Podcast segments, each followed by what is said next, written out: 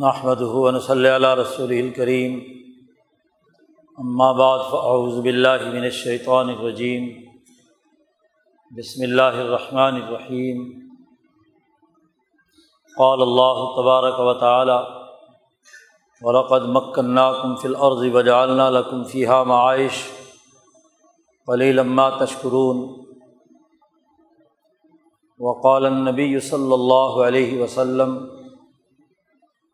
الاقتصاد فی النفقۃ نصف المعیشہ والتودد الی الناس نصف العقل وحسن السوال نصف العلم، او کما قال علیہ الصلاۃ والسلام۔ وقال النبی صلی اللہ علیہ وسلم کانت بنو اسرائیل تسوسهم الانبیاء کلما ہلک نبی خلفہ نبی آخر، الا لا نبی بعدی سیکون خلفاء فیکثرون۔ وقال النبی صلی اللہ علیہ وسلم لا تزال طائفة من امتی قائمین علی الحق لا یضرهم من خالفهم۔ صدق اللہ مولانا العظیم و صدق رسولہ النبی الکریم۔ معزز دوستو، کتاب مقدس قرآن حکیم اور نبی اکرم صلی اللہ علیہ وسلم کی تعلیمات انسانی زندگی کے جملہ پہلوؤں پر ہماری رہنمائی کرتی ہے۔ رسول اللہ صلی اللہ علیہ وسلم نے انسانیت کے لیے ایک ایسا نظام زندگی واضح کیا ہے جس پر چل کر انسانیت دنیا اور آخرت کی کامیابی حاصل کر سکتی ہے۔ اللہ کو انسانیت بہت محبوب ہے، اسی لیے اس انسانیت کی دنیاوی اور اخروی فلاح کے لیے انبیاء علیہم السلام کا سلسلہ قائم کیا گیا ہے،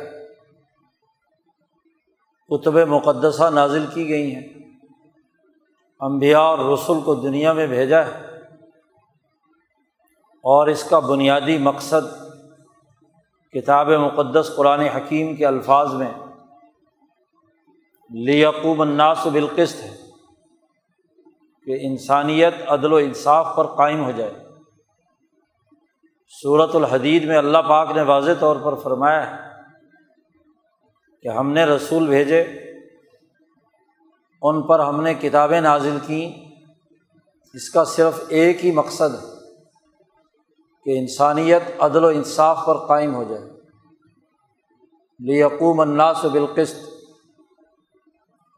عدل و انصاف کا نظام بنانا دین اسلام کی تعلیمات کا بنیادی اساسی مقصد ہے۔ عدل کی ضد ظلم ہے، ظلم سے باز رکھنا، ظلم کے نظام سے برات کا اعلان کرنا، اس کی ہر ممکنہ شکل سے کلی طور پر علیحدگی اختیار کرنا، اور عدل کے ہر ایک پہلو کو ممکنہ طور پر اپنی زندگی میں رائج کرنا، یہ انبیاء علیہم السلام کی تعلیمات کا خلاصہ ہے۔ عدل خالق و مخلوق کے رشتے کے حوالے سے بھی ہے، اور ظلم کا بھی اس کے ساتھ تعلق ہے۔ اللہ کے ساتھ کسی کو شریک ٹھہرایا جائے تو اللہ پاک نے فرمایا کہ ان الشرک لظلم عظیم، کہ شرک بہت بڑا ظلم ہے۔ اگر شرک بہت بڑا ظلم ہے تو توحید بہت بڑا عدل ہے۔ انسان اپنے خالق و مالک اللہ کی معرفت حاصل کر کے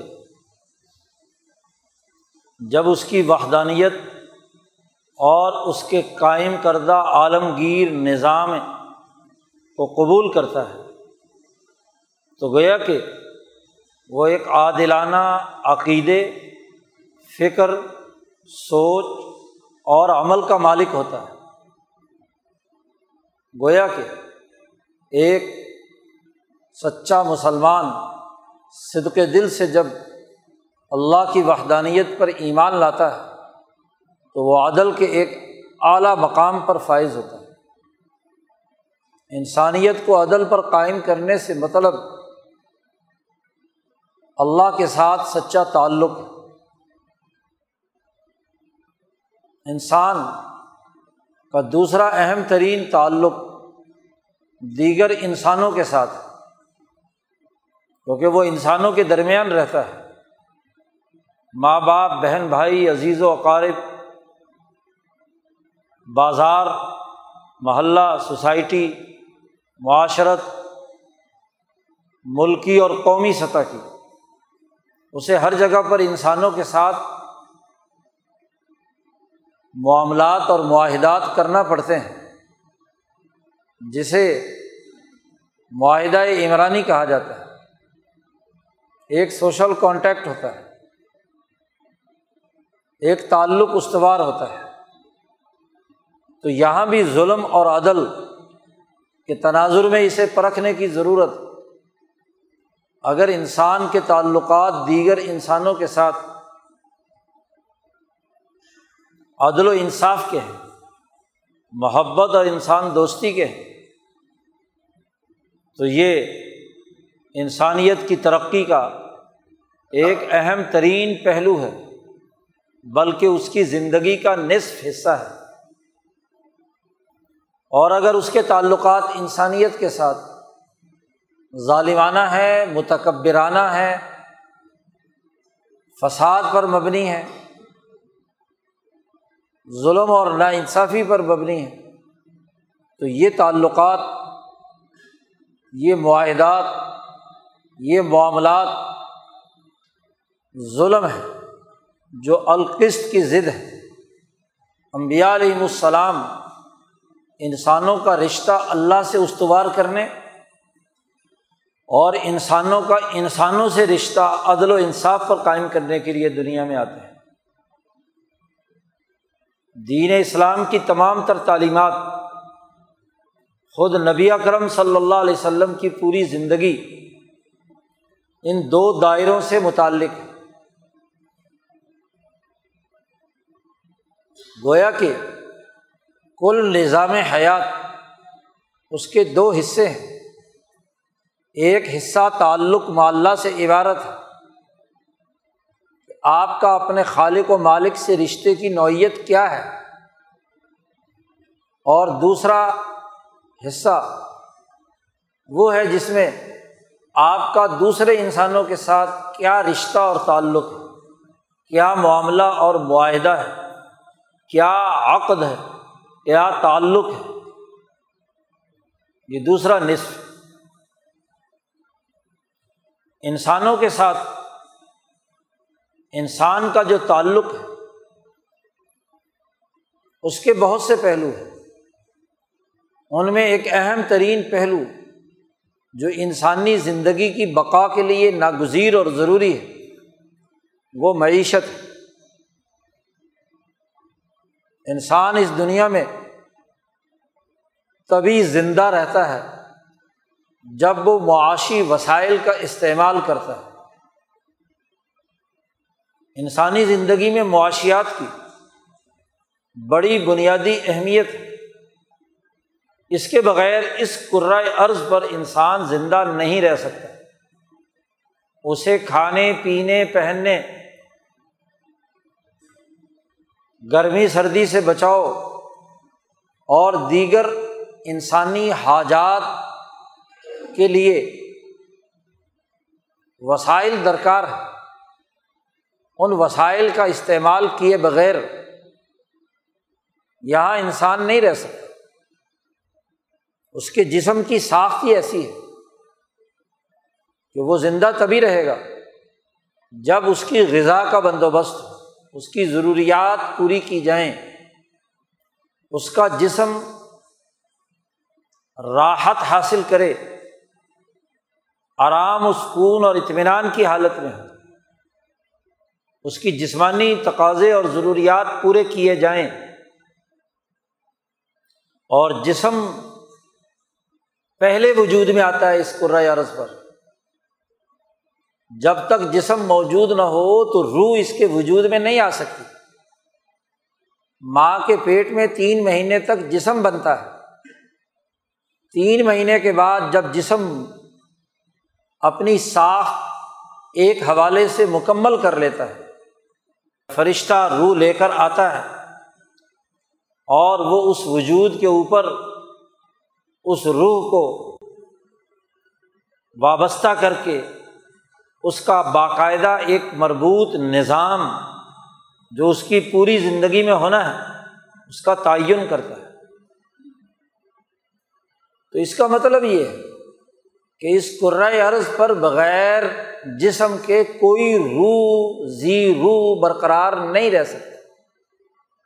جب جسم فنا کی گھاٹ اترے گا تو روح خود بخود اپنے اصل مرکز جہاں سے آئی ہے وہاں پہنچ جائے گی، اسے یہاں پر اپنے بقا کے لیے، یہاں پر ٹھہرنے کے لیے ایک وقر کی ضرورت ہے۔ وقر کہتے ہیں اس آشیانے کو جس میں پرندہ آ کر اپنے سائز کے مطابق اس کے اندر فٹ ہو جاتا ہے۔ آشیانوں کی بہت سی اقسام ہیں، ان میں بہت چھوٹے چھوٹے پرندے اپنے لیے ایسا آشیانہ بناتے ہیں کہ صرف رات کو اس کے اندر پورا پورا فٹ آ کر سو جاتا ہے، بس، اسے عربی میں وقر کہتے ہیں۔ تو انسانی جسم آشیانہ ہے، آشیانہ ہوگا تو پرندہ داخل ہوگا، اڑتی ہوئی روح اس کے اندر آئے گی، اور آشیانہ ہی نہیں تو روح کہاں سے آئے گی؟ جیسے ہی جسم اس دنیا سے اس کا رشتہ منقطع ہوتا ہے تو روح چلی جاتی ہے۔ تو انسان کا اس دنیا پہ بقا ان معاشی وسائل کا مرہون منت ہے جس کی اساس پر اس کا جسم تر و تازہ، صحت مند، اپنی تمام جسمانی ساخت کے ساتھ مکمل طور پر موجود ہو، اور یہ معاشی مسائل کے بغیر ممکن نہیں۔ اسی حقیقت کو اس آیت مبارکہ میں بیان کیا گیا ہے جو ابھی خطبے میں تلاوت کی۔ اللہ پاک ارشاد فرماتے ہیں کہ وَلَقَدْ مَكَّنَّاكُمْ فِي الْأَرْضِ، ہم نے تمہیں زمین میں ٹکانہ دیا، زمین میں تمہیں لا کر بٹھایا، اس کرۂ ارض سے تمہارا جسم بنایا، اور اس کرۂ ارض پر تمہیں طاقت، قوت، حکومت، ملکیت وغیرہ وغیرہ عطا کی۔ تمکین فی الارض قرآن حکیم کی اصطلاح ہے، ایسی حکمرانی جس کے ذریعے سے زمین کے وسائل کو استعمال میں لانے کی صلاحیت اور استعداد پیدا ہو جائے، اسے تمکین فی الارض کہا جاتا ہے۔ آپ میں یہ طاقت اور قوت ہے کہ اس زمین اور اس سے وابستہ جتنی اشیاء انسان کے علاوہ ہیں، انسان ان پر حکمرانی رکھتا ہے۔ جانوروں کو پکڑ کر ذبح کر کے کھا جاتا ہے، دیگر گرد و پیش میں پھیلی ہوئی اشیاء کو اپنی ضروریات کے مطابق ان کی افادیت کو استعمال میں لاتا ہے۔ اس شے میں جو ویلیوز قدرتی یا کسی انسانی محنت سے وجود میں آئی ہیں انہیں استعمال میں لاتا ہے، اسے حکمرانی حاصل ہے۔ وہ اپنی طاقت اور قوت سے کسی بھی چیز کو استعمال میں لانا چاہے تو کوئی شے اس سے جان بچا کر بھاگ نہیں سکتی، اسے حکمرانی حاصل۔ یہ تمکین ہم نے تمہیں زمین میں دی ہے۔ اللہ نے آدم علیہ السلام سے کہا تھا کہ جاؤ زمین میں تم اور تمہاری اولاد، اور وہاں جا کر صحیح اور درست کام کرو، اما یاتینکم منی ہدن فمن تبع ہدایا فلا خوف علیہم ولا هم یحزنون، میری ہدایت کے مطابق تم نے زمین میں کام کیا تو تمہیں نہ کوئی خوف ہوگا نہ ڈر، اور اگر تم نے اس سے روح گردانی کی تو تمہارے لیے ایک سزا مقرر۔ تو انسانیت کو زمین میں تمکین دی، حکومت دی، طاقت اور قوت دی، زمین کی ملکیت انسان کے نام کر دی،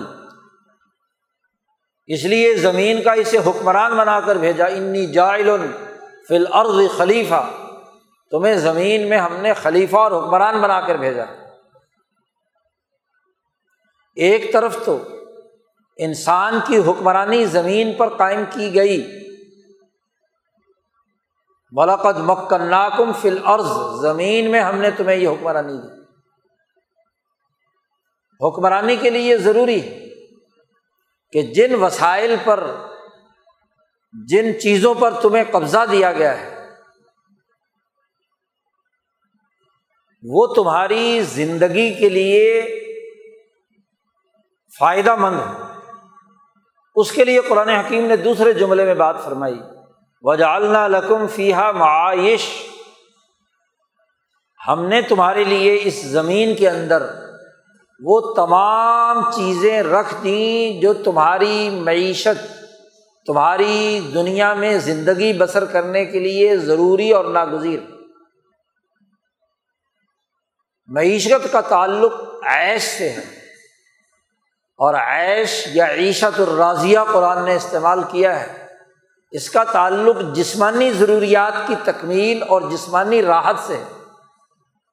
انسان کے جسم کو جب راحت محسوس ہوتی ہے تو وہ عیش کرتا ہے،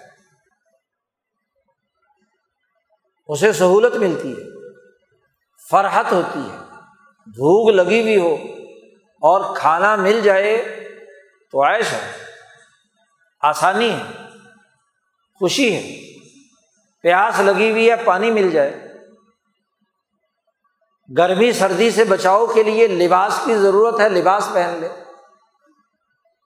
مکان مل جائے، تو یہ معائش یعنی وسائل معاش ہم نے اس زمین میں تمہارے لیے رکھے ہیں، تمہاری روٹی روزی کا، تمہاری احتیاجات کی تکمیل کے لیے یہاں وسائل رکھے ہیں ہم نے۔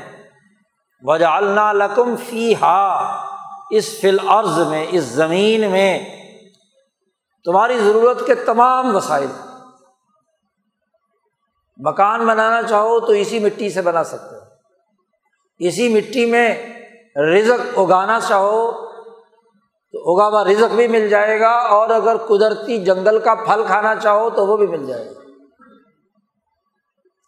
اسی زمین سے پیدا ہونے والے جانور انہیں ذبح کر کے کھاؤ، شکار کر کے کھاؤ، پالتو جانوروں کو کھاؤ تو یہ بھی تمہارے لیے۔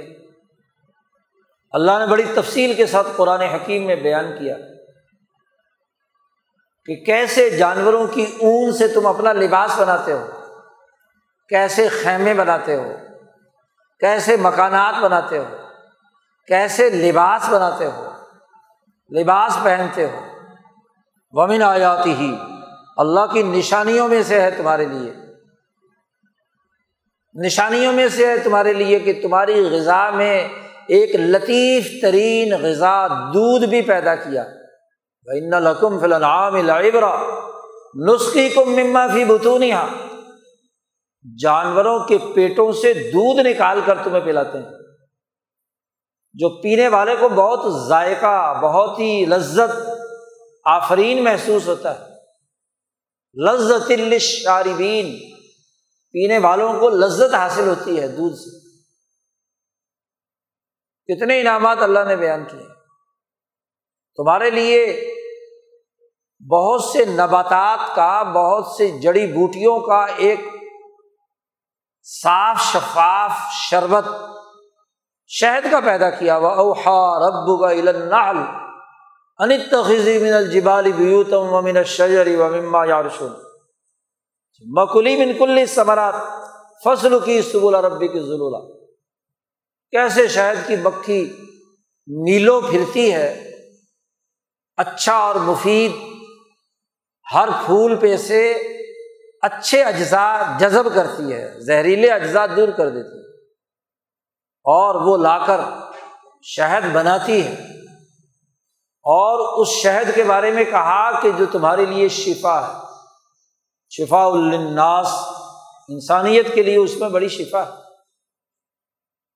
تو کون کون سی ایسی نعمت ہے، ایسا معاشی وسیلہ ہے جس سے تمہاری جسم کو عیش نہ ملتی ہو؟ تو معیشت کا تعلق انسانی جسم کی راحت سے ہے۔ تو دو باتیں بیان فرمائیں کہ تمہیں زمین میں حکومت اور قدرت دی ہے، اور تمہارے لیے وہ وسائل بھی رکھ دیے ہیں کہ تم اپنی طاقت اور قدرت سے ان وسائل کو استعمال میں لا کر اپنی معاشی ضروریات، اپنی زندگی کی بقا، اپنے اس دنیا پہ رہنے کا بندوبست کرو۔ آج ہم اکنامکس پڑھتے ہیں تو ہمیں دو ہی چیزوں سے واسطہ پڑتا ہے، پورے معاشی نظام میں دو ہی بنیادی باتیں ہیں، ایک انسان اور انسانوں کی ضروریات اور احتیاجات، بھوک، پیاس، لباس وغیرہ وغیرہ وغیرہ، جتنی بڑی فہرست بنانا چاہو بنا لو، ہر دور کے تقاضے کے مطابق انسانی احتیاجات کی فہرست بنائی جا سکتی ہے۔ اور دوسرے کالم میں ان احتیاجات کی تکمیل کے لیے وسائل معاش، بھوک لگی ہے تو اس حاجت کو پورا کرنے کے لیے کھانے پینے کی اشیاء، گرمی سردی سے بچاؤ کے لیے کسی مکان کی ضرورت ہے تو مکان سے متعلق میٹیریل، لباس کی ضرورت ہے تو لباس سے متعلقہ تمام امور، جو جو بھی انسان کو روٹی، کپڑا، مکان اور اس سے متعلقہ جتنی بھی احتیاجات ہیں، ان احتیاجات کے پورا کرنے کے لیے وسائل معاش رکھے گئے۔ اب تمہارا کام ہے کہ تم اپنے علم، اپنی عقل اور اپنی صلاحیت کے ساتھ ان وسائل میں محنت اور مشقت کر کے اپنی زندگی کو آسان بناؤ، معیشت کو درست کرو۔ یہ بنیادی پیغام کتاب مقدس قرآن حکیم نے دیا، لیکن قرآن کہتا ہے کہ قلیلا ما تشکرون، تم بہت تھوڑے لوگ ہو جو شکر ادا کرتے ہیں۔ شکر سے مراد کیا ہے؟ بہت کم لوگ ہیں جو علم اور عقل استعمال کر کے قرار واقعی طور پر ان وسائل معاش سے پورا پورا استفادہ کرتے ہیں، اور اس استفادہ کرنے پر اس خالق و مالک اللہ تبارک و تعالیٰ کا شکر بھی ادا کرتے ہیں کہ ایک تو تمہارے اندر محنت و مشقت، علم و عقل کی صلاحیت دی، اس پر شکر، اور پھر تمام تر علم و عقل اور شعور کے باوجود اگر وہ وسیلہ معیشت تمہارے قدرت میں نہ ہو، تم انہیں اسے استعمال میں نہ لا سکو، تو تب بھی کوئی فائدہ نہیں ہے، جتنی مرضی بڑی عقل ہو، جتنا زیادہ علم کیوں نہ ہو۔ تو گویا کہ ان وسائل معاش میں صلاحیت پیدا کر کے، افادیت پیدا کر کے، یوٹیلیٹی پیدا کر کے اپنے ضرورت کے مطابق اس میں تغیر و تبدل پیدا کر کے، جو تم نے اپنی ضرورت پوری کی، تو اس پر بھی تو اللہ کا شکر ہے۔ وہاں جو آپ نے اپنی صلاحیت استعمال کی ہے، لیکن ہوتا کیا ہے کہ لوگ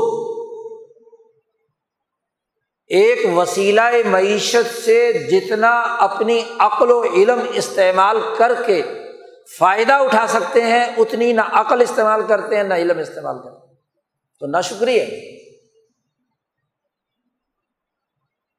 گویا کہ معیشت کو ترقی نہیں دیتی، وسائل کی نئی تخلیق اور افادیت کا کام نہیں کرتے، ہڈ حرام بن جاتے ہیں، دوسروں کی محنت پر ڈاکہ ڈالتے ہیں، دوسروں کی معیشت پر نظر رکھتی ہے، چوری کر لو، ڈاکہ مار لو، دوسرے کی محنت لوٹ لو، خود محنت کرنے کے لیے تیار نہیں ہے۔ اس سے بڑا ناشکرہ کون ہوگا؟ یہ اس سے بڑھ کر کفور کون ہوگا؟ اور کون ناشکرہ؟ اور پھر اگر اپنی صلاحیت اور علم اور شعور استعمال کر کے کسی وسیلہ معیشت میں آپ نے نئی افادیت پیدا کر دی، نئی جدت، نئی ایجاد، نئی صلاحیت، تو اب شکر کا تقاضا تو یہ تھا کہ اس صلاحیت اور اس وسیلے کو انسانی بھلائی کے لیے استعمال ہونا چاہیے، نہ کہ وہ انسانی وسائل کو لوٹنے، انہیں غلام بنانے، ان کے وسائل پر قبضہ کرنے اور بے حد و حساب منافع اور پرافٹ کے نام سے لوگوں کی جیبیں کاٹنے کا عمل نہ ہو۔ اگر آپ نے اپنی عقل استعمال کی، نئی چیز دریافت کی، انسانیت کی ترقی کے لیے آپ نے جدوجہد اور کوشش کی، تو اس کا انسانیت کو فائدہ پہنچے، نہ کہ اجارہ داری کی بنیاد پر اس عقل مند اور اس علم کو استعمال کرنے والے کی ایسی ملکیت ہو کہ اس کی اجارہ داری قائم ہو جائے، تو یہ بھی تو ناشکرہ بن۔ قلیلا ما تشکرون، یا ہڈ حرام پیدا ہو جاتے ہیں، جس کو نبی اکرم صلی اللہ علیہ وسلم نے فرمایا کہ معاشرے پر بوجھ طبقہ۔ حضور صلی اللہ علیہ وسلم نے فرمایا لا تکونوا کلن علی الناس، انسانیت پر بوجھ مت بنو، محنت کرو، کماؤ، رزق حلال کے لیے جدوجہد اور کوشش کرو۔ بھیک مانگنے والا وہ بوجھ ہے معاشرے پر کہ کمائے انسانیت، اور وہ مانگنے والا ہاتھ پھیلائے، بھیک مانگتا پھرے، کام کاج کچھ نہ کرے، یا بھیک مانگے یا طاقت سے کسی سے چھین لے، تو یہ بوجھ ہے سوسائٹی۔ لا تکونوا کلن علی الناس، لوگوں انسانوں پر بوجھ مت بنو، اپنی جسمانی، علمی، عقلی تقاضے استعمال کر کے محنت و مشقت کرو، رزق کماؤ، تمہارے لیے وسائل رکھے ہیں، کام کاج کرو۔ قلیلا ما تشکرون، بہت کم تم شکر ادا کرتے، اپنی ذمہ داریوں سے روگردانی کرتے ہو۔ تو قرآن حکیم نے یہاں معیشت کی درستگی کے حوالے سے ایک بنیادی پیغام انسانیت کے نام جاری کیا ہے کہ محنت و مشقت کرنا، اپنی معیشت کو درست کرنا، اس کے لیے کردار ادا کرنا، یہ شکر کی تعریف کے اندر شامل ہے۔ اور امام شاہ ولی اللہ دہلوی فرماتے ہیں کہ من فقہ الرجل ان ينظر الى حاجته فليختر كسبا يكفي لها، انسان کی عقل مندی میں سے یہ بات کہ وہ اپنی ضرورتوں اور احتیاجات کی ایک فہرست بنائے کہ اس کی ضروریات کیا ہیں، احتیاجات کا پہلے تعین کرے، اور پھر جتنی احتیاجات یا ضروریات ہیں اس کے مطابق ایسا پیشہ اختیار کرے، ایسی معاشی محنت و مشقت کرے جس سے اس کی تمام ضروریات حسن و خوبی سے پوری ہو جائے۔ یہ نہیں ہے کہ حاجات بڑھا لی، وسائل کمائے نہیں، وسائل تھوڑے ہیں حاجتیں زیادہ بنا لی، تو دونوں باتیں غلط۔ ضرورت ہے اس بات کی کہ احتیاجات کے مطابق انسان پیشہ اختیار کرے، کردار ادا کرے۔ اب جب معاشی نظام میں وسائل کی دستیابی کے لیے جدوجہد اور کوشش کرنا لازمی ٹھہرا تو پھر معیشت میں دو بنیادی دائروں سے بحث کی جاتی ہے، ایک اپنی ضروریات کے پورا کرنے کے لیے وسائل حاصل کرنا، اور دوسرے ان حاصل شدہ وسائل کا استعمال اور خرچ کرنا، جسے صرف دولت کہا جاتا ہے، پروڈکشن آف ویلتھ اور کنزمپشن آف ویلتھ، کہ دولت پیدا کیسے کی ہے آپ نے۔ پیدائش ضروری ہے، اور اس پیدائش سے مراد اکنامکس کی اصطلاح کے مطابق بندہ تو نہ کوئی چیز پیدا کر سکتا، نہ کوئی فنا کر سکتا، یعنی وہ محنت و مشقت جو کسی قدرتی چیز کو کسی دوسری جگہ منتقل کرنے اور اس میں افادہ مکان یا مقام پیدا کرنے، یوٹیلیٹی آف پلیس پیدا کرنے کے لیے اس نے صلاحیت استعمال میں لا کر ایک کردار ادا کیا، تو دولت کی پیدائش اس کو کہتے ہیں۔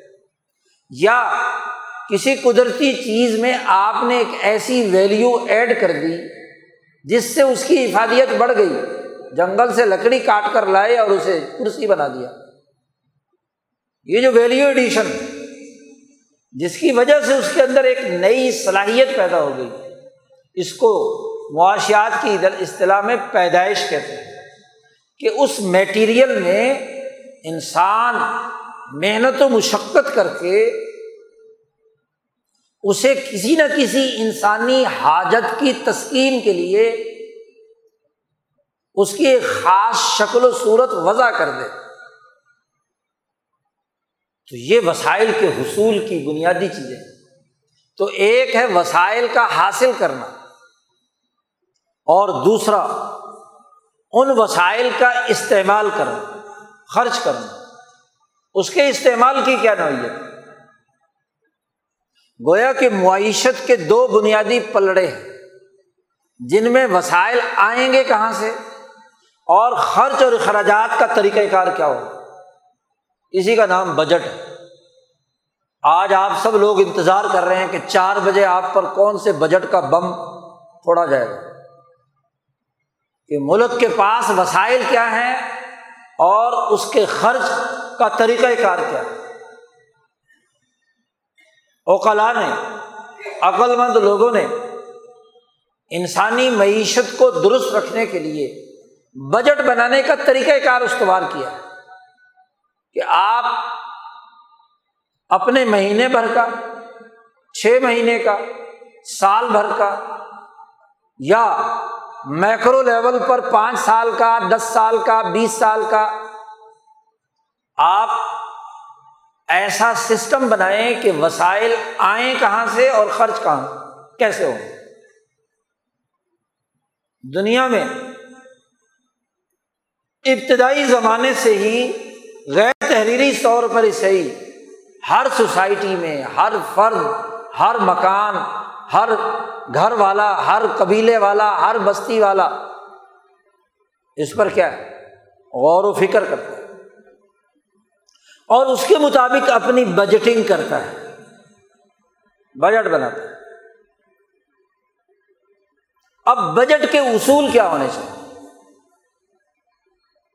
بجٹنگ کی بنیادی ضروریات اور تقاضے کیا ہیں اور کس کس چیز کا اس میں استعمال ضروری ہے، یہ جو خطبے میں حدیث تلاوت کی گئی ہے، عبداللہ ابن عمر رضی اللہ تعالی عنہما روایت کرتے ہیں، مشکات شریف میں یہ حدیث،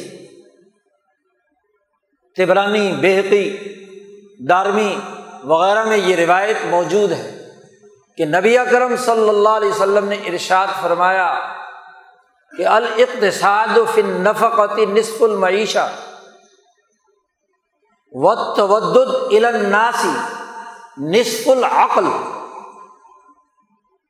وحسن السوال نصف العلم۔ تین باتیں اس حدیث میں بیان کی گئی ہیں، معیشت، عقل اور علم۔ اور تین ہی باتیں ان تینوں کے تناظر میں ارشاد فرمائی ہیں، الاقتصاد، التودد، حسن السوال۔ معیشت کے لیے اقتصاد ضروری، عقل کے لیے تودد ضروری، اور علم کے لیے حسن السوال ضروری۔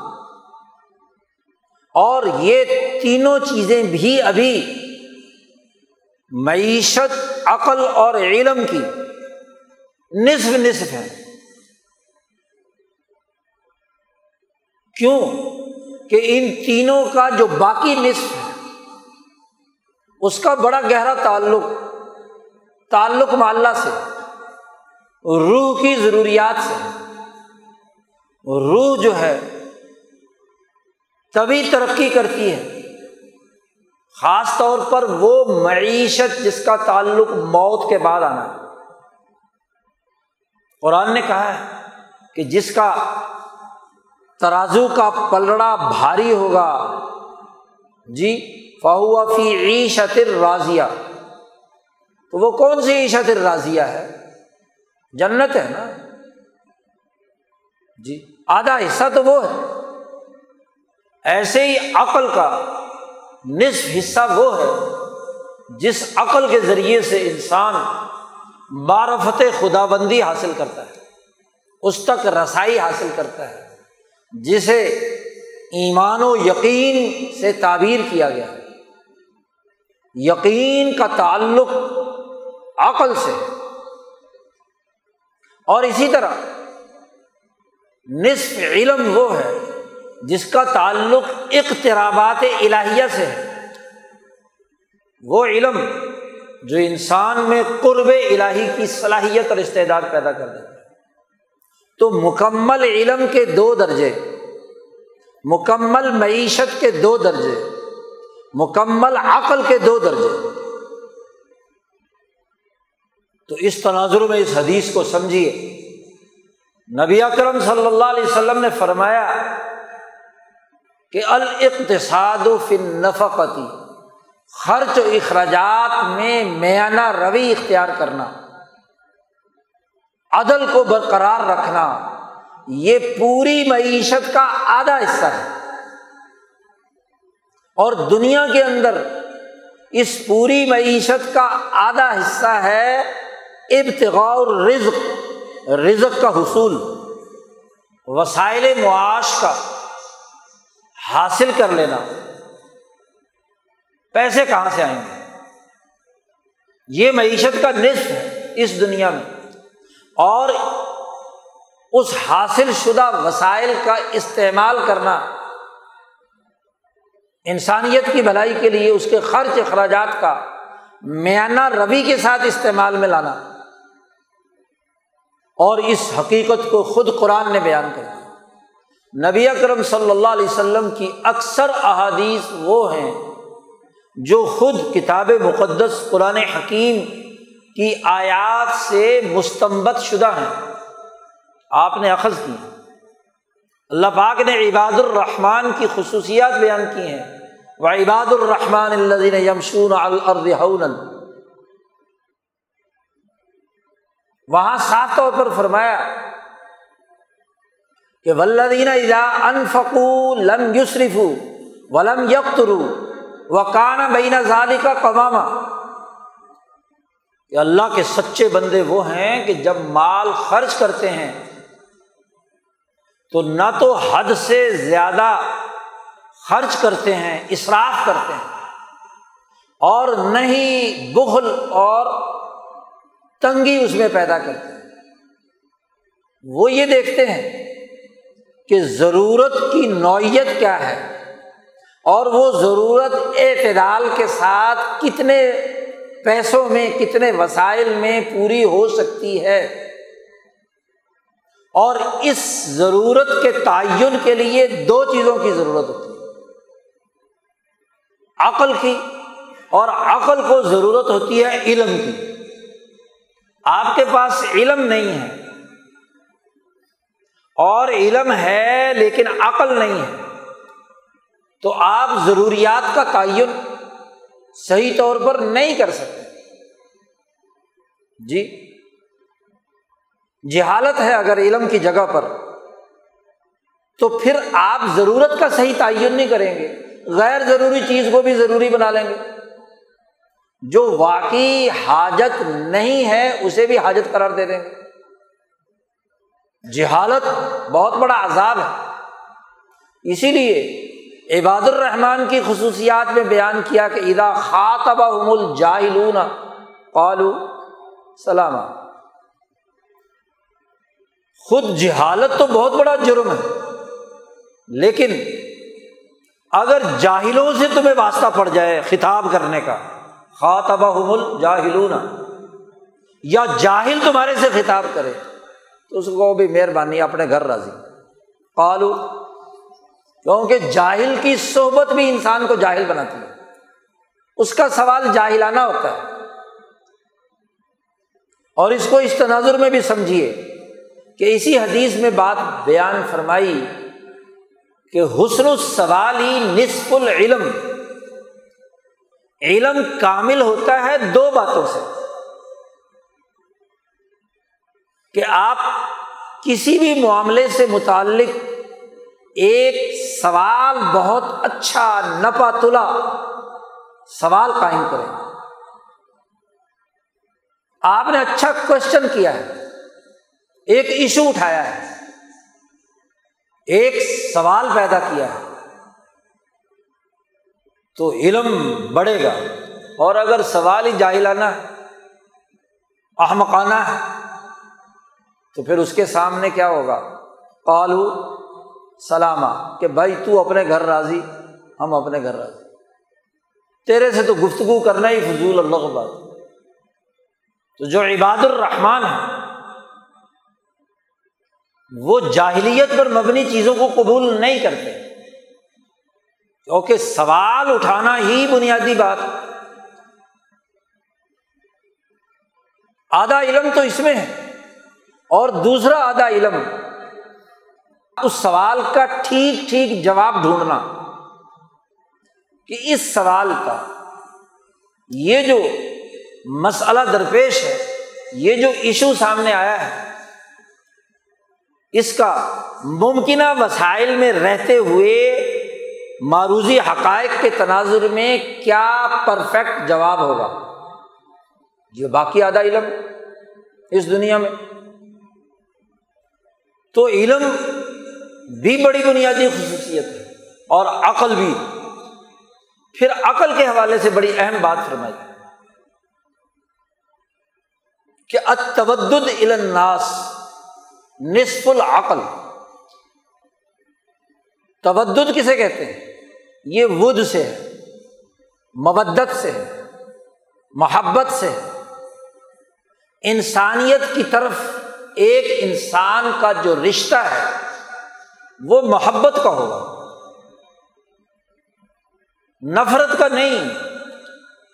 محبت کی ضد، تودد کی ضد نفرت ہے، تکبر ہے، تودد کے مقابلے میں تکبر ہے، استکبار ہے، نفرت ہے، دوسرے انسانوں کو حقیر سمجھنا ہے، دوسروں کی تذلیل کرنا ہے، دوسروں کو نقصان پہنچانا ہے، سات آٹھ بنیادی ازداد بیان کی ہیں علماء لغت نے تودد کی۔ ہر وہ کام جو دوسرے انسان کو نقصان پہنچانے، ذلیل کرنے، حقیر سمجھنے، اس کے مفادات کو نقصان پہنچانے، اس کی محنت کو لوٹنے، ڈاکہ ڈالنے، قتل کرنے وغیرہ وغیرہ وغیرہ، تمام اس تودد کے مخالف ہیں۔ ایسی عقل جو تکبر پر مبنی ہو، جو نفرت سکھاتی ہو، جو دشمنی پیدا کرتی ہو، وہ عقل نہیں ہے۔ عقل کا بنیادی تقاضا، اس کا بنیادی دائرہ محبت سے عبارت ہے، اور ایک محبت انسانیت سے ہے، یہ نصف المحبہ، اور ایک محبت ذات باری تعالیٰ سے ہے، یہ محبت خداوندی۔ تو فرمایا التودد الی الناس نصف العقل، عقل کا گویا کہ استعمال ہے۔ اگر عقل کا استعمال محبت کے لیے نہیں ہے تو نفرت کے لیے ہے، تو نفرت عقل سے نہیں ہوتی، نفرت انسان کو اندھا بناتی ہے، غضب، دوسرے کو نقصان پہنچانے کا جذبہ، اس کا تعلق عقل سے نہیں ہے، یہ منفی حیوانی جذبہ ہے، حیوانیت۔ اور حیوانیت کا عقل سے کیا کام؟ انسان حیوانیت سے ممتاز ہوتا ہے عقل کی بنیاد پر، تو جب حیوانی خصلت آ گئی تو عقل کہاں رہ گئی؟ وہ تو حیوانی عمل ہے، وہ تو جذباتی بات ہے۔ گویا کہ پہلے فرمایا معیشت کے حوالے سے اس کا تعلق اقتصاد، میانہ روی، اور میانہ روی تب پیدا ہوگی کہ کم از کم آدھی عقل تو تمہارے اندر ہو، اور آدھی عقل پیدا ہوتی ہے انسانیت سے محبت کرنے سے۔ انسان اپنی معیشت کے لیے جو بھی کردار ادا کرتا ہے، اپنے بیوی، بچوں، خاندان، تو ان سے ایک محبت ہوتی ہے نا، محبت کا رشتہ ہے، تو آپ اس کے لیے وسائل مہیا کر رہے ہیں۔ ایک ریاست کی ذمہ داری عوام کی محبت پر اسے اکساتی ہے کہ وہ اس کے لیے وسائل معاش کی ذمہ داریاں اٹھائے۔ ایک ملک، ایک قوم، ایک شہر، اگر محبت نہیں ہے تو معیشت کا نظام درست نہیں ہو سکتا، خرچ اخراجات کا نظام درست نہیں ہو سکتا، حاجات کا صحیح تعین نہیں ہوگا،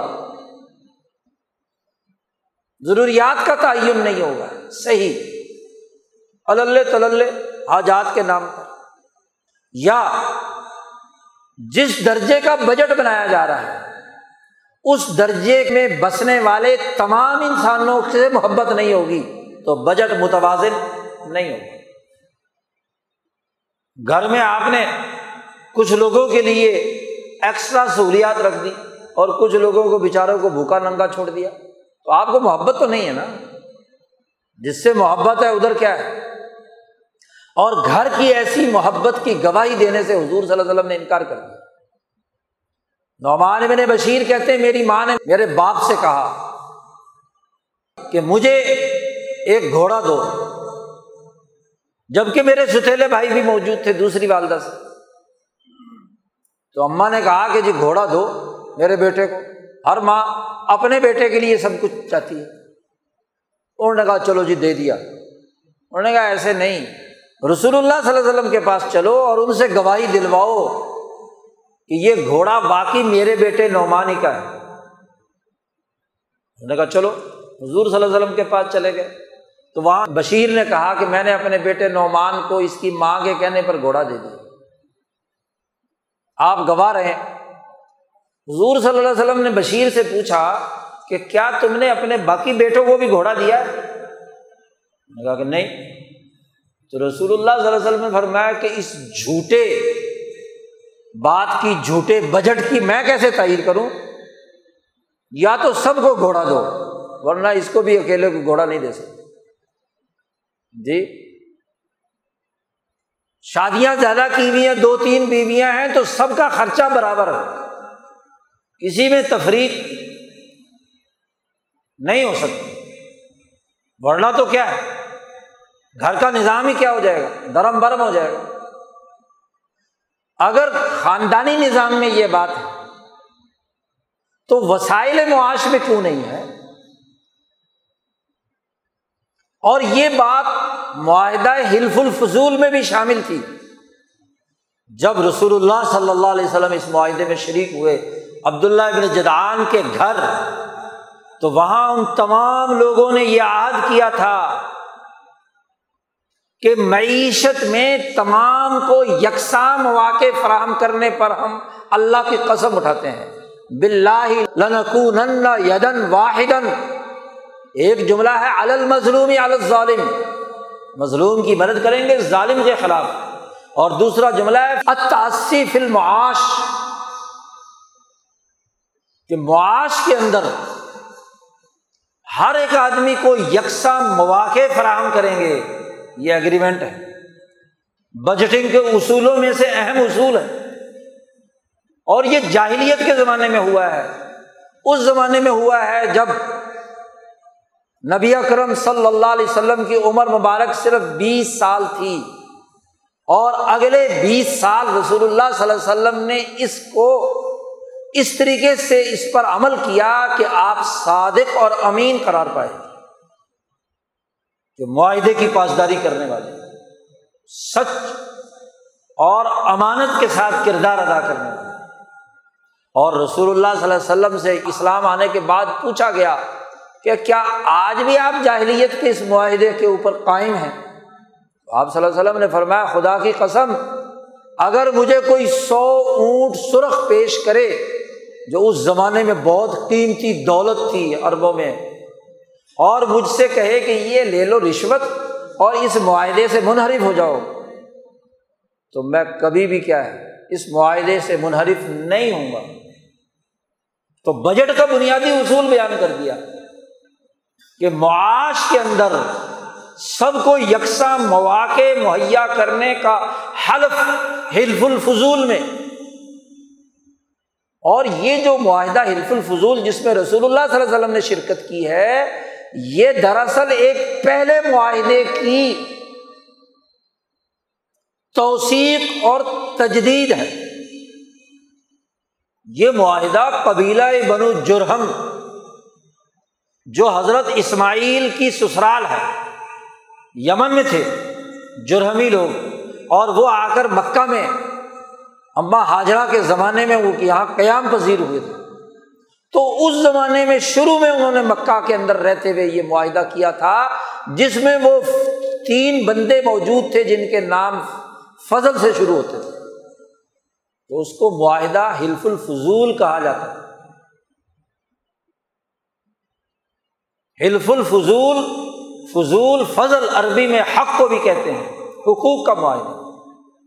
یہ جو رسول اللہ صلی اللہ علیہ وسلم جس معاہدے میں شریک تھے، جی 590 عیسوی میں حرب فجار کے فوراً بعد یہ معاہدہ ہوا ہے، بعثت سے 20 سال پہلے۔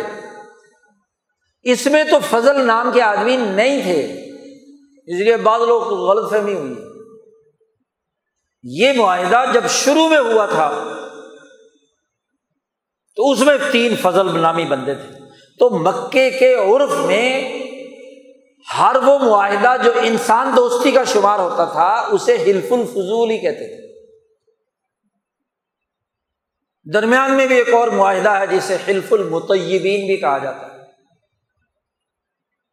وہ حضور صلی اللہ علیہ وسلم سے پہلے کچھ 100 سال پہلے کی بات آپ صلی اللہ علیہ وسلم کے دادا پردادا نے کیا تھا، اسے بھی حلف الفضول کہا جاتا ہے۔ اور یہ تیسری توثیق ہے، جب نبی اکرم صلی اللہ علیہ وسلم دنیا میں تشریف لائے تو یہ حلف الفضول، گویا کہ سوسائٹی کا نظم و نسق چلانے کے لیے رسول اللہ صلی اللہ علیہ وسلم جو معاہدہ کر رہے ہیں کہ معیشت میں تمام لوگوں کو یکساں مواقع ملنے چاہیے،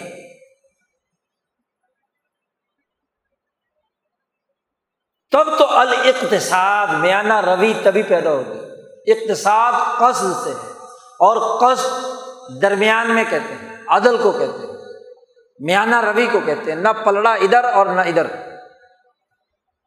تو معیشت میں توازن تب پیدا ہوگا کہ جب عقل استعمال کی جائے, اور عقل کا استعمال تب ہوگا جب انسانیت کے حوالے سے محبت کے جذبات موجود ہوں, اور التودد الی الناس ہو, نہ کہ علی الناس,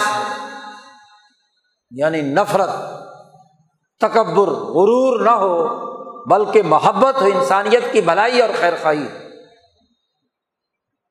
ایک تو عقل چاہیے, اور عقل کو روشنی ملتی ہے علم سے, اور علم وجود میں آتا ہے صحیح سوال اور صحیح جواب سے. سوال صحیح کیا جائے اور جواب صحیح لیا جائے تو علم تخلیق ہوتا ہے. دنیا بھر میں یہ بات مسلمہ ہے کہ نالج بیسڈ اکانومی معاشرے اور قوموں کی ترقی کا باعث ہوتی ہے, کیونکہ علم ہی وہ چیز ہے جس سے وسائل معاش کی تخلیق ہوتی ہے, پیدائش ہوتی ہے. جس کے پاس علم نہیں ہے وہ وسائل معاش تخلیق نہیں کرتا, بلکہ پیدا شدہ وسائل معاش کا صارف ہوتا ہے, کنزیومر ہوتا ہے. اور کنزیومر ازم کسی بھی سوسائٹی میں بغیر کسی تخلیق کے صارف معاشرہ ہمیشہ زوال پذیر ہوتا ہے.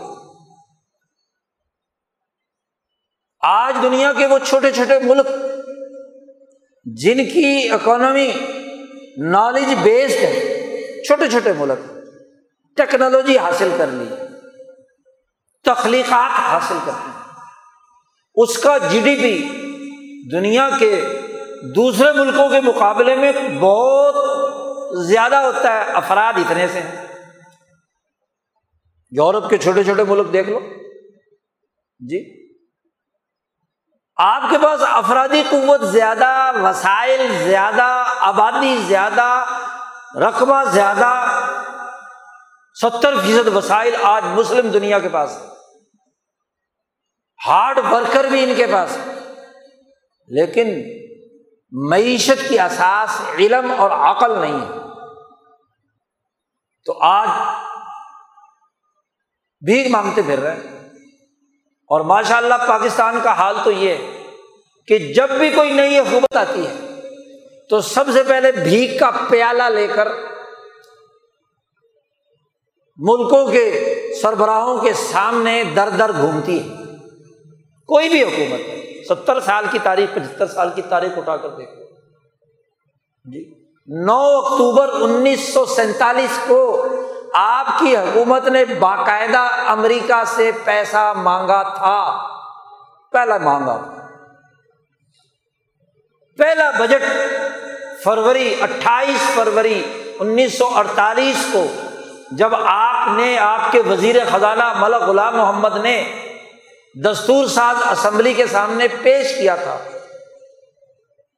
تو قرضوں کی معیشت پر استوار بجٹ تھا, قرضے لیے گئے تھے. اور اس زمانے میں 10 کروڑ کا کیا خسارے کا بجٹ تھا, یعنی حاجات اور احتیاجات بڑھائیں, وسائل اتنے نہیں. یہ خسارہ تبھی ہوتا ہے کہ آپ نے اپنی ضروریات کی فہرست بڑی بنا رکھی اور پیسے ہیں نہیں, اور جو ہیں بھی وہ بھی قرضے کے مانگے تانگے. اس زمانے میں آپ پر امریکہ مہربان تھا, براسکا ایران آپ کو خفیہ طور پر ہاں جی پیسے دیے گئے تھے, اور جس کام کے لیے بھی دیے گئے تھے وہ بھی علم نشرہ ہے. آپ کا اس زمانے کا سب سے بڑا دفاعی بجٹ, دفاعی بجٹ اس زمانے میں سب سے بڑا تھا.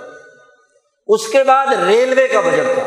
بھائی اب تو آسان ہو گیا, آپ کا 1948 کے بجٹ کے اعداد و شمار آپ کی وزارت خزانہ کی ویب سائٹ پہ موجود ہے, دیکھ لو. جی کل بجٹ کا حجم اس کا کتنے فیصد کس کس شعبے کو دیا گیا؟ سوسائٹی کی ترقی پر بہت معمولی سے اخراجات تھے اس میں، باقی ریلوے کے لیے مواصلات کے نام پر اور ماشاء اللہ دفاع کے نام پر سب سے بڑا بجٹ کا حجم اسی کے لیے. تو بات یہ ہے کہ احتیاجات کا تعین عقل سے ہوگا، اور وہ عقل جو انسانی بھلائی کی، التودد الی الناس. اور عقل ترقی کرتی ہے علم سے، اور علم ترقی کرتا ہے اچھے سوال سے. اس کا مطلب یہ ہے کہ نبی اکرم صلی اللہ علیہ وسلم کہتے ہیں کہ او لوگو، معیشت سے متعلق اچھے اور چنیدہ سوال کھڑے کرو، سوال بناؤ، حسن سوال. علم تبھی ہوگا جب تم سوال اچھا کرو گے. آج یہاں کیا ڈنڈی ماری جاتی ہے؟ سوال کرنے پر پابندی. ایسا سوال جس سے حقیقت علم نشرہ ہو جائے، معیشت کی، سیاست کی، تعلیم کی، سوسائٹی کی، اس سوال پر پابندی. آپ کی یونیورسٹیوں میں، آپ کے کالجوں میں، آپ کے مدرسوں میں، آپ کی مسجدوں میں، آپ کی خانقاہوں اور پیر خانوں میں سوال کرنے پر پابندی. پیر کہتے ہیں کہ جی پیر کے سامنے سوال کرنا بڑی بے ادبی ہے. مدرسے والے کہتے ہیں استاد کے سامنے بولتا ہے، بے ادب کہیں کا. اور اب یہی رویہ وہ جسے جدید عصری تعلیم کہتے ہیں، وہاں کے اساتذہ کا بھی ہوگا. جو پڑھا رہے، جو مرضی پڑھائیں، مرضی ان کی. ویسے بھی سیمسٹر سسٹم ہے، استاد کی مرضی، جو مرضی انشنٹ پڑھا دے. اور طالب علم کی مرضی کہ وہ استاد کے بارے میں جو چاہے مرضی لکھ دے. تو دونوں ایک دوسرے کو حاجی کہتے ہوئے دونوں کو نمبر لگاتے رہتے ہیں. سوال کرنے کی اجازت ہی نہیں، جی سوال پر پابندی. حالانکہ علم کی بنیاد رسول اللہ صلی اللہ علیہ وسلم نے فرمایا اچھا سوال پیدا کرنا ہے. اور سوال پیدا کرنے سے پہلے بھی، سوال کی بنیاد اس سے پہلے کہ علم اور عقل پر تو ہو تو اچھا سوال پیدا ہوتا ہے. آپ کے پاس پہلی معلومات ناقص اور ادھوری ہیں تو سوال اچھا بنے گا. جھوٹی تاریخ پڑی ہوئی ہے، جھوٹا بجٹ پڑا ہوا ہے، جھوٹا کیا ہے نظام پڑا ہوا ہے، تو پہلا علم ہی ناقص ہے تو اگلا سوال اچھا کیسے ہوگا؟ اگلے سوال کے اچھا ہونے کے لیے تو پہلے والی معلومات حقائق پر مبنی ہونی چاہیے. اچھا سوال پیدا ہونے کے لیے تو زرخیز عقل چاہیے، اور زرخیز عقل پیدا ہوتی ہے تودد الی الناس، انسانوں کی محبت اور خیرخواہی سے، انسانوں سے نفرت کی بنیاد پر. جو جذبات ہوتے ہیں جن کو عقل کہنا عقل کی توہین ہے، اس کی اساس پر اچھا سوال کیسے پیدا ہوگا؟ غصے کی حالت میں، نفرت کی حالت میں، تکبر کی حالت میں، حقارت کی حالت میں، ذلت کی حالت میں اچھا سوال پیدا ہو سکتا ہے؟ نہیں، انسانی محبت سے اچھا سوال پیدا ہو. عقل روشن ہوتی ہے اور اس عقل سے اچھا سوال بنتا ہے، اور اچھے علم سے اچھا سوال پیدا ہوتا ہے. دنیا بھر میں جتنے بھی علوم نے ترقی کی ہے، وہاں بنیادی حقیقت سوال کو کھوجنا ہے، سوال قائم کرنا ہے. پارلیمنٹ، دارالندوہ، مجلس مشاورت، وہ اہم ترین موقع ہے جہاں قوانین بنائے جاتے ہیں. تو قانون سازی کی پچھلی انسانی معاشرے کی پوری تاریخ اٹھا کر دیکھ لیجیے، وہاں سوال پیش ہوتا ہے جو حقائق کے تناظر ہیں. تو اس پر دماغ لوگ خرچ کرتے ہیں، عقل خرچ کرتے ہیں، اور پھر اس کا جواب ڈھونڈتے ہیں. اس جواب کے نتیجے میں قانون بنتا ہے، معاہدات وجود میں آتے ہیں، سوشل کانٹیکٹ وجود میں آتا ہے۔ سوال ہی پیدا ہوا تھا نا حلف الفضول کے موقع پہ، جب وہ زبیدی تاجر یمن سے مکہ آیا اور مکے کے سردار نے عاص بن وائل نے اس سے سامان تجارت خرید لیا کہ پیسے کل لے جانا، کل آیا پرسوں لے جانا، ٹال بٹول سامان قبضے میں لے لیا، اس کو پیسے نہیں دینا۔ وہ بیچارہ وہاں زبیدی تاجر دوسروں کے سامنے جو بڑے بڑے اور سردار ہیں ان کے پاس جاتے ہیں کہ بھائی میرے ساتھ عاص بن وائل نے یہ حرکت کی ہے، آپ میری مدد کرو۔ کہتے ہیں وہ تو بھائی بڑا طاقتور ہے، اس کا تو کیا ہے یہاں روب اور دبدبہ ہے، اس کے خلاف تو ہم نہیں جا سکتے۔ جی جب اس نے سر سے مایوس ہو گیا تو جبل ابی قبیس پر چڑھ گیا۔ جبل ابی قبیس پر چڑھ کر اس نے لوگوں کو اپنی طرف متوجہ کیا۔ جو کسی سے مدد کا طلبگار ہوتا ہے، عربوں کے ہاں طریقہ یہ ہے کہ اپنی چادر اتار کر ننگا ہو گیا اور کپڑا دور سے لہرانا شروع کر دیا اور شور مچانا شروع کیا، لوگ جمع ہوئے۔ تو اس نے ایک سوال اٹھایا، او مکے والو، تمہارے پاس دنیا کا کون سا تاجر مال لے کر آئے گا اگر تمہارے کرتوت یہ ہوں کہ تاجروں کا مال لے لو اور اس کے پیسے ادا نہ کرو؟ سوال اٹھایا تھا نا، بتاؤ کون تاجر آئے گا؟ اور یاد رکھو تم نے اگر میری مدد نہ کی تو میں یہ یمن سے لے کر شام تک تمام تاجروں کو بتاؤں گا کہ مکے والے لٹیرے ہیں، یہ تاجروں کا حق نہیں دیتے، مال لے لیتے ہیں پیسے نہیں دیتے، تو تمہارا کھانا خراب ہو جائے۔ اس نے پہلا جملہ ہی اس نے یہ استعمال کیا کہ تمہارا کیا حال ہوگا اس وقت جب میں تمہارے خلاف پوری دنیا میں کیا ہے، اور پھر کون تاجر تمہاری سوسائٹی میں آئے گا مال بیچنے کے لیے؟ اس نے جب یہ شور مچایا تو مکے کا سب سے بزرگ ترین آدمی، سخی ترین آدمی، عبداللہ ابن جدعان، وہاں حضرت زبیر بن عبد المطلب جو نبی اکرم صلی اللہ علیہ وسلم کے خاندان کے اس زمانے میں سربراہ تھے، ابو طالب سے پہلے، انہوں نے کہا کہ بھائی اس کا سوال ضرور زیر بحث آنا چاہیے۔ تو جتنے سردار تھے، جی خاص طور پر 5-6 قبیلوں کے نام آتے ہیں ان کے سربراہان کو، ان کو کہا کہ چلو وہاں پہنچو۔ دار الندوہ کی پارلیمنٹ پر تو جبو جہلوں کا قبضہ ہے، تو چلو علم کی کانفرنس عبداللہ ابن جدعان کے گھر کرتے ہیں۔ اور عبداللہ ابن جدعان کو اطلاع دی گئی تو اس نے تمام وہ جو لوگ وہاں پر آئے تھے شریک ہوئے تو ان کے لیے کھانا تیار کیا، ان کو سہولتیں بہم پہنچائیں۔ وہ بھی انسانی خدمت کی سوچ رکھتے تھے، قریشیوں میں سب سے بڑے عمر والے، ہر وقت لنگر کھانے پینے کا ان کے ہاں چلتا رہتا، تو ان کے گھر میں جمع ہوئے۔ اور وہاں نبی کرم صلی اللہ علیہ وسلم بھی 20 سال کی عمر تھی، آپ تشریف لے۔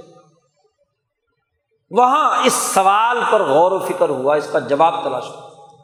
انہوں نے کہا بھائی اس زبیدی نے جو سوال اٹھایا ہے بڑا ویلڈ ہے، حسن سوال، بہت اچھا سوال اٹھایا ہے کہ اگر تم نے تاجروں کو اسی طرح لوٹنا شروع کر دیا تو تمہارے مکے کی سوسائٹی میں اس مارکیٹ میں کون تاجر اپنا مال لے کر آئے گا؟ اس کا سد باب ابھی ہونا چاہیے، اس کے لیے قانون بننا چاہیے، اس کے لیے کیا ہے ہمیں مل کر ایک طریقہ کار سوچنا چاہیے۔ اس پر بحث مباحثہ ہوا اور بالآخر یہ معاہدہ تحریر میں لایا گیا کہ باللہ لنکونن یداً واحداً مع المظلوم علی الظالم وعلی التعصی فی المعاش۔ تو یہ معاہدہ وجود میں ہے۔ معاہدے پر دستخط کرنے کے بعد جتنے بھی وہ سردار تھے وہ اکٹھے ہوئے اور سیدھے عاص بن وائل کے گھر پہنچ کے دروازہ کھٹکھٹایا، نکلو باہر، تم نے اس تاجر کے پیسے دینے، یا سامان لٹاؤ، نہیں خریدنا تم، اور یا کیا ہے سامان رکھنا ہے تو پیسے دو۔ ورنہ تو ہم سے لڑنے کے لیے تیار ہو جائے، ہم یہ حلف اٹھا کر آئے، اور اس وقت تک تمہارے ساتھ لڑیں گے جب تک کہ سمندر خشک نہ ہو جائے اور جب تک جبل ابی قبیس فنا نہ ہو جائے۔ اور ظاہر ہے کہ وہ قیامت میں ہوگا، سمندر خشک ایسے تو نہیں ہو جاتا۔ تو آپ دیکھیے کہ سوال اٹھایا تھا اس نے، اور اس سوال پر وہ معاہدہ وجود میں آیا۔ سوال اٹھایا تھا مدینے کی ریاست میں کہ کیا مدینے کا نظم و نسق ایک اجتماعی نظام کے تحت ہونا چاہیے، یا جیسے تم علاقوں اور قبیلوں میں بکھرے ہوئے ہو تو ہر ایک کا اپنا اپنا سردار ہو۔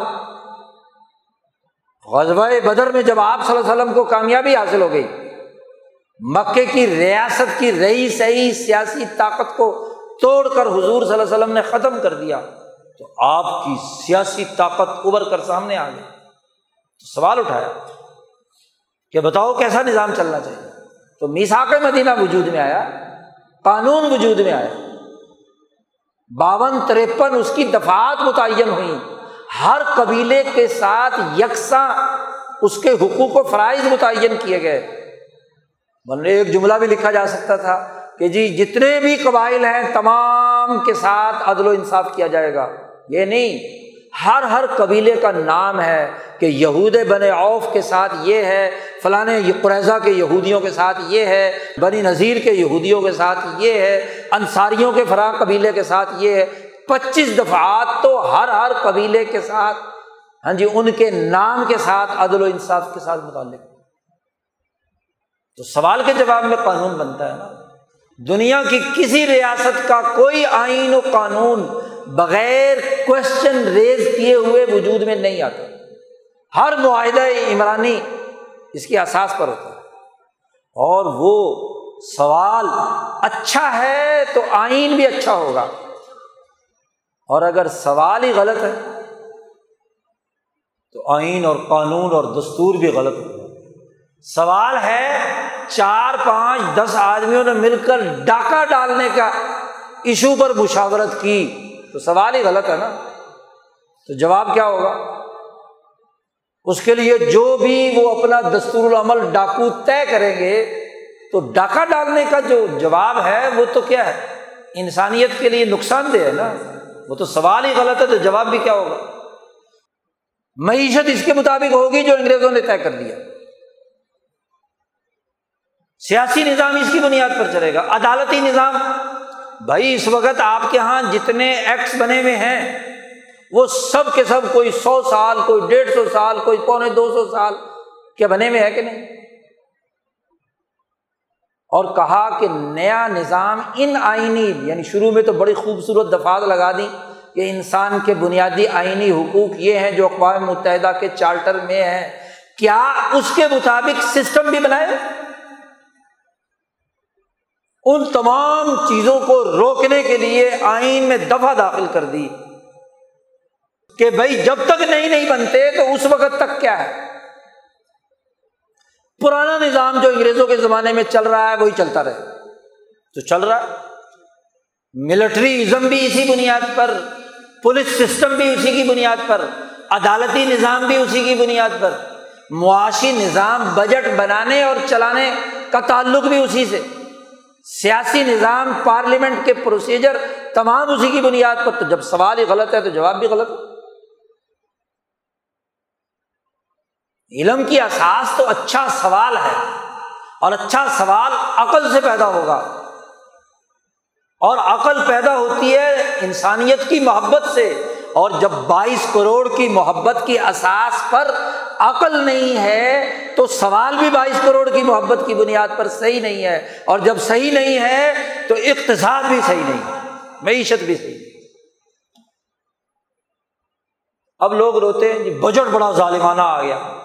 بھائی اس آئین، اس دستور، اس پارلیمنٹ، اس نظام کے تحت تو ایسا ہی ظالمانہ بجٹ آئے گا، یہ نہیں ہو سکتا کہ سوال غلط ہو، سسٹم غلط ہو، ہاں جی انسانیت کی محبت اس نظام کے دل میں نہ ہو، اور پھر کہو جی بجٹ اچھا آ جائے گا۔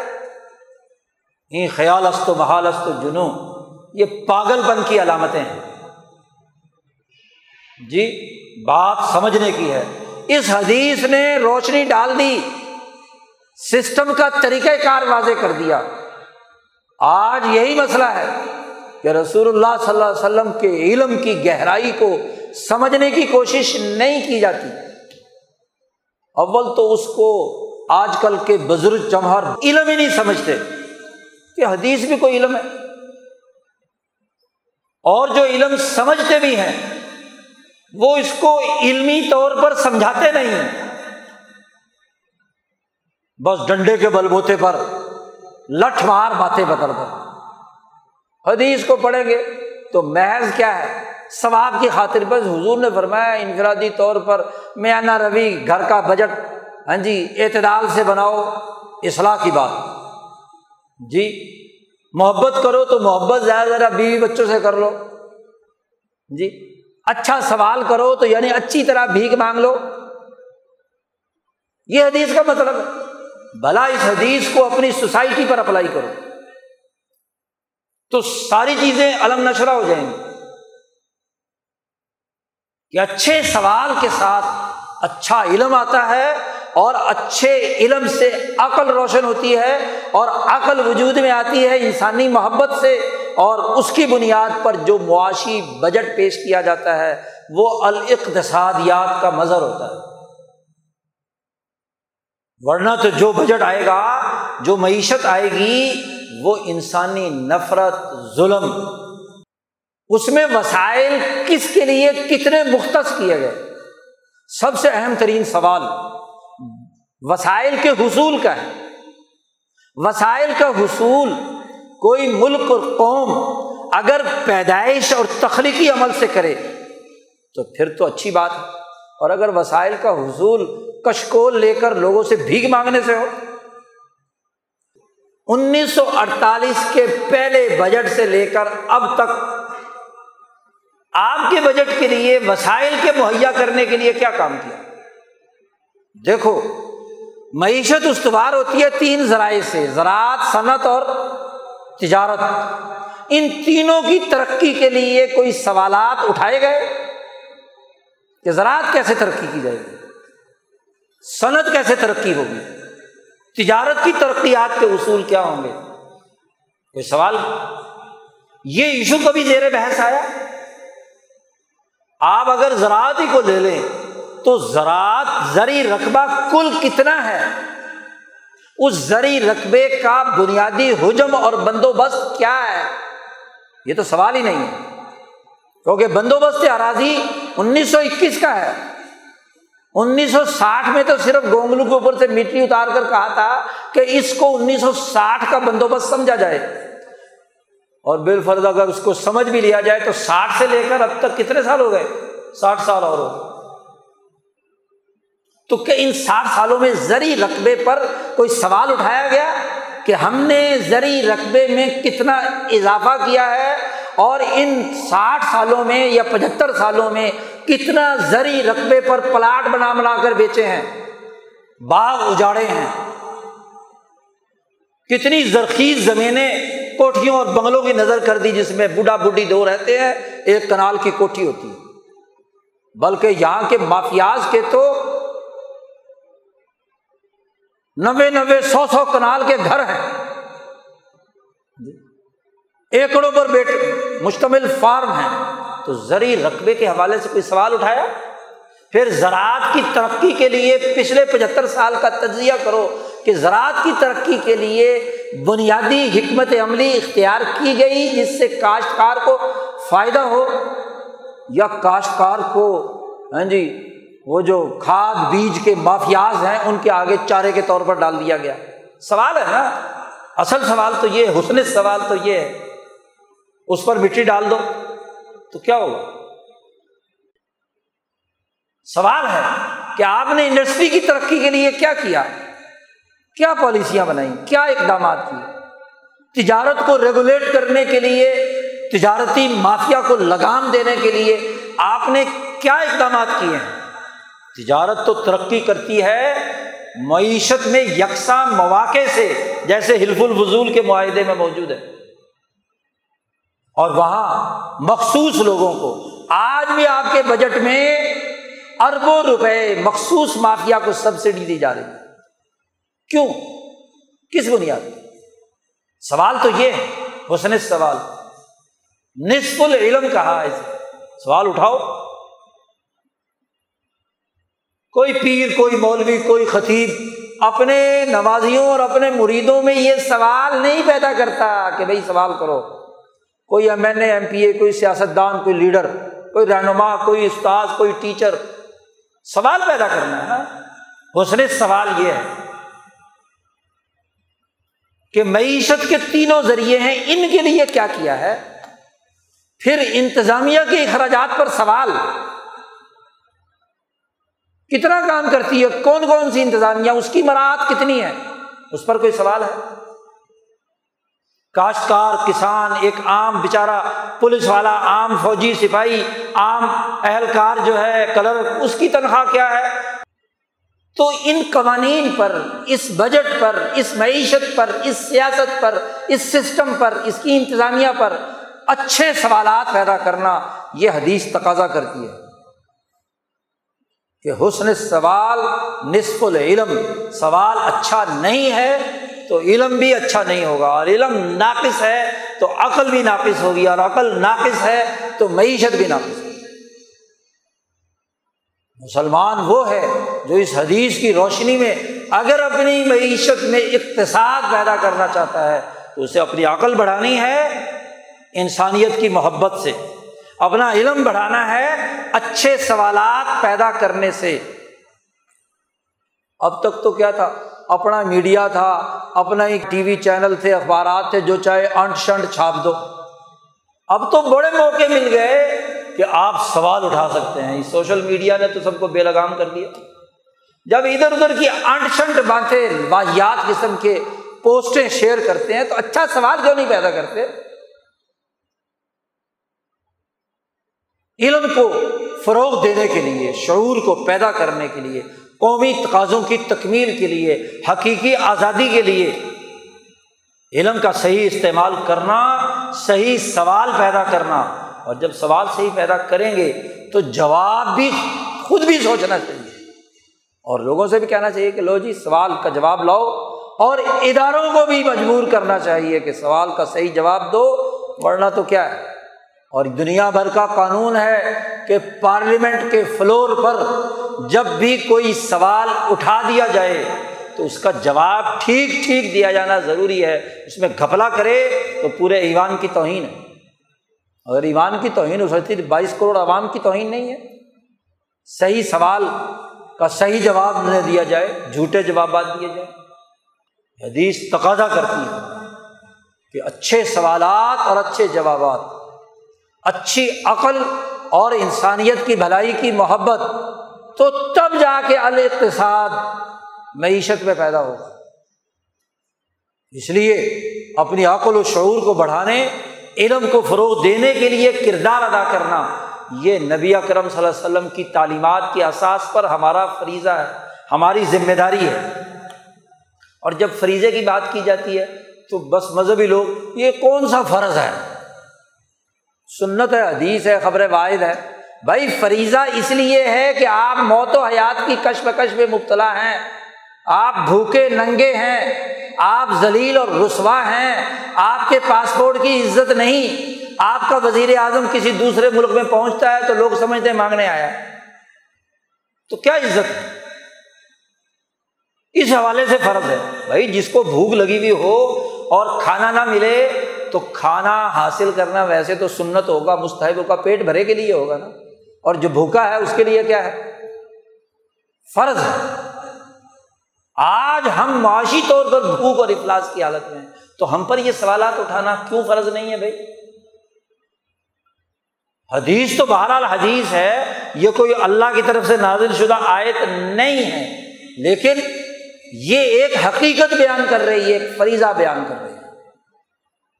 کیوں کہ آپ جس حالت میں ہیں، آپ ایسی بھوک و ننگ اور ذلت اور غلامی کی حالت میں ہیں کہ آپ کے لیے یہ سوالات اٹھانا، یہ عقل و شعور پیدا کرنا، یہ انسانیت کی محبت کے جذبات سے سرشار ہونا، آپ کی ضرورت ہے، آپ کا فریضہ ہے۔